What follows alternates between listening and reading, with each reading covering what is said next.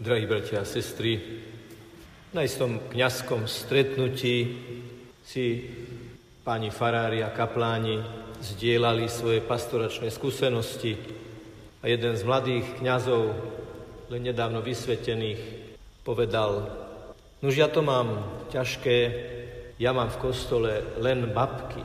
A jeden z starých, skúsených kňazov mu povedal, milý spolubrat, prečo hovoríš len babky, to je len, keby tam tie staré ženy neboli, nemal by si už v kostole nikoho.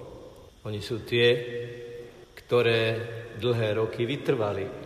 Sú to mnohokrát vdovy, ktorých manželia sú už na druhom svete a oni tento most medzi zemou a svetom po smrti prežívajú osobitne hlboko. To sú až babky, nie len babky.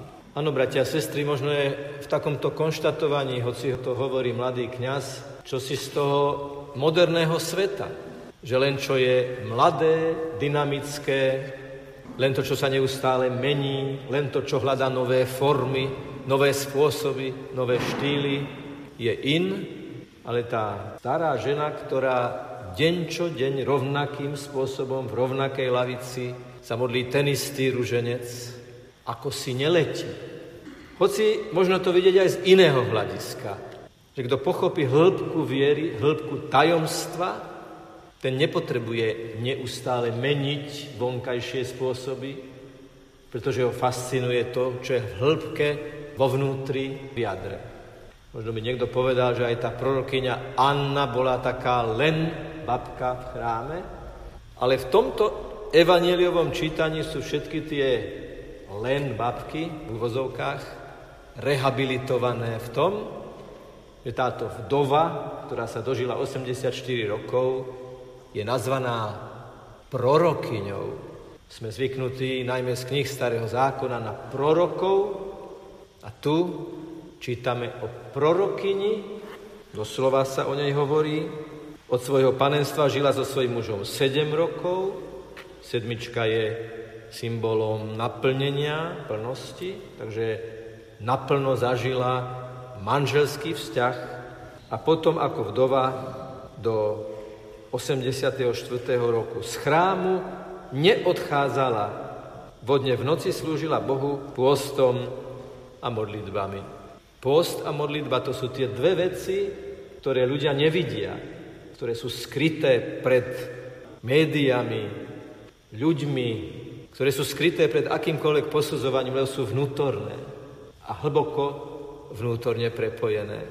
Kto sa modlí, ten sa rozpráva s Bohom a kto sa pritom ešte aj postí, ten sa Bohu dáva, ten naplňa svoje slova tým, že príjma sám na seba zriekanie, utrpenie, bolesť, aj dobrá tohto sveta, preto aby hĺbšie videl, videla Božiu tvár.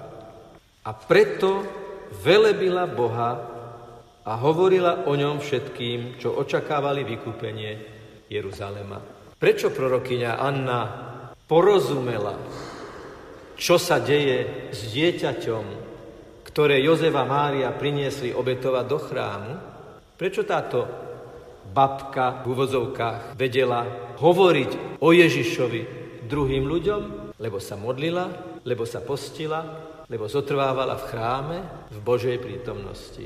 Samozrejme, najmä mladší bratia a sestry, nie všetci môžeme byť stále v chráme, nie všetci sa môžeme tak intenzívne postiť a modliť ako prorokyňa Anna a jej nasledovničky, ale to, čo si vieme uvedomiť v každej chvíli nášho života je, že tí, ktorí sa modlia v kostoloch pred Svetou Omšou a ktorí pravidelne chodia na Svetú Omšu, sú veľkým, i keď skrytým pokladom cirkvy. Jan Pavol II to vyjadril inými slovami, ale v princípe povedal to isté, keď povedal, že tí, ktorí sú chorí, trpiaci, slabí a prinášajú Bohu svoje modlitby a svoje obety, sú pokladom cirkvy, ba sú dokonca v istom zmysle slova základom cirkvy, pretože bez tej modlitebnej záštity záštity obiet, záštity tichej, každodennej, trpezlivej modlitby, ktorá sa niekomu môže zdať monotónna, ale ona je pred Bohom veľmi milá, ak je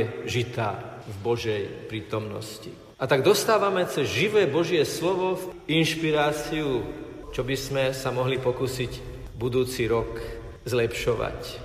Lebo, ako hovorí humorista, chcem vám zapriať, aby budúci rok bol priemerný, to znamená lepší ako ten minulý a horší ako ten budúci, čo je vlastne len vtipné vyjadrenie toho, že by sme mali z roka na rok stúpať prehlbovať sa a posvedcovať sa. Každý rok by mal byť ako keby ďalším schodíkom do neba. A keď je teda Anna prorokyňa, a prorok je človek, ktorý vystihuje súčasnú dobu a varuje pred tým, že by sme ju nemenili k lepšiemu, tak si vezmeme od prorokyne Anny do budúceho roka dve veci. Ona sa postila a modlila a zotrvávala v chráme. Budúci rok môže byť časom duchovného prehlbenia, intenzifikácie našej prítomnosti v chráme, prijatia programu seba zaprenia, to znamená urobiť si program, urobiť si životný plán, na čo som najviac naviazaný, toho sa najviac zriekať a stále a predovšetkým myslieť na to, že toto všetko, post a modlitba nás má viesť k základnému vnútornému postoju lásky voči Bohu a voči ľuďom. A je skvelé, keď prorokyne Anny, aj tie dnešné, vychádzajú z kostola usmievavé, tešia sa mladým ľuďom, sú milosrdné voči ich nedostatočnej zorientovanosti a vytvárajú v tom chráme tú atmosféru prijatia, dobrotivosti, milosrdenstva, takého toho rodičovského a starorodičovského, jasného, jednoznačného, ale láskavého a trpazlivého prijatia.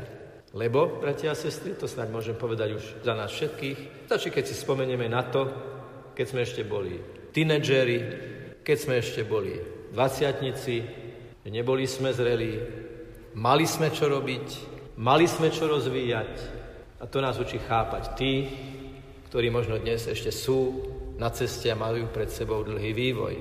A ten máme aj my. Či máme 60, 70 alebo 80, stále je čo robiť, stále je kam kráčať, stále je kam stúpať a stále je čo prehlbovať. Takže tešme sa na pána Ježiša, ktorý prichádza v Eucharistii ako pointa tejto svetej omše, ako vrchol za všetkým tým, čo tu odznelo a keď jeho príjmeme s otvoreným srdcom, v tom duchu prorokyne Anny, tak on nám dá svetlo, aby sme spoznali to, čo pán od nás žiada. Aby sme sa v tom zlepšovali, aby sme sa posvedcovali, aby sme mali stále viac lásky. Nech je pochválený Pán Ježiš Kristus. Thank you.